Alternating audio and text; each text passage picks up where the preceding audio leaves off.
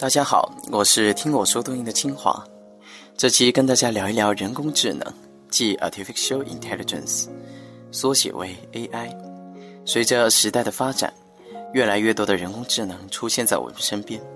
你手中的手机、家里的吸尘器，或者学校中的老师，试想有一天你的身边，你的同学是人工智能，他有着人一样的外表、身影，甚至温度。你会与他成为朋友吗？或是爱上他？理智的你可能会脱口而出：“那根本就不是人，怎么可能爱上呢？”那么人又是什么？是有机体的集合，还是人性？你看到一个好看的 AI，觉得开心；他打你，你会生气；他被恶人欺负，你会觉得可怜。你既然有了喜怒哀乐，爱为什么不能有呢？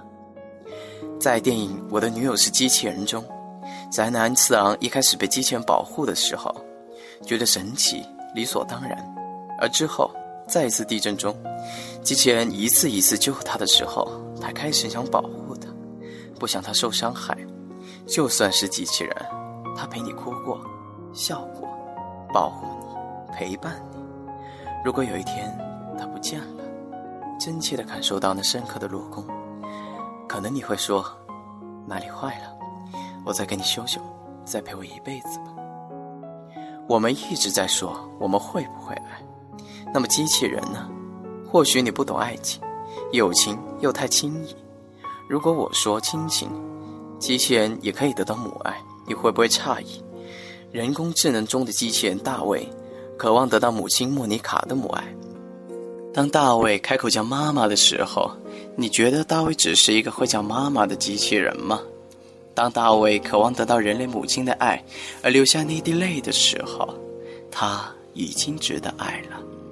His love is real, but he's not。妈妈给大卫讲过《木偶奇遇记》，蓝仙女把匹诺曹变成真人，也一定能把我变成真人。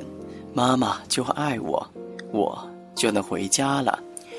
为了这个愿望，他经历了很多欢乐。泪水，但却始终没有放弃。人与人工智能有明确的分别吗？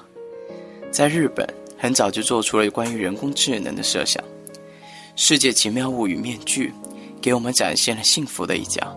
其实，除了女主人之外，她帅气的丈夫、可爱的女儿都是机器人。一开始，我们为这个害怕魔鬼的可爱小女孩担心的时候，在结尾却大吃一惊。这些个真实、真诚的人，居然是人工智能，而这些人工智能就生活在我们身边。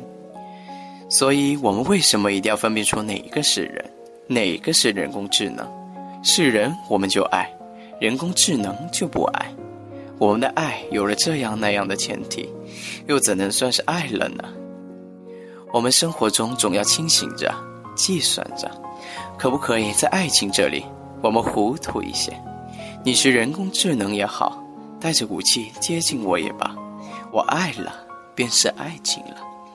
你是谁也与我无关了。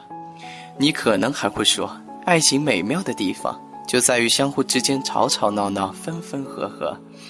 可是有的人就喜欢简简单单，一开始牵着那个人的手，平平淡淡的，最后我要靠着那个人的肩。我们追求的爱不就是这样纯粹的吗？几千年前，我说我的女友是妖怪，大家都说我疯了。后来他们祝福我。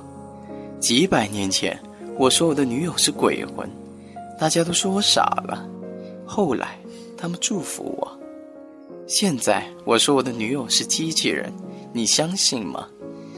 我是听我说东西的清华，来哇，马达来修。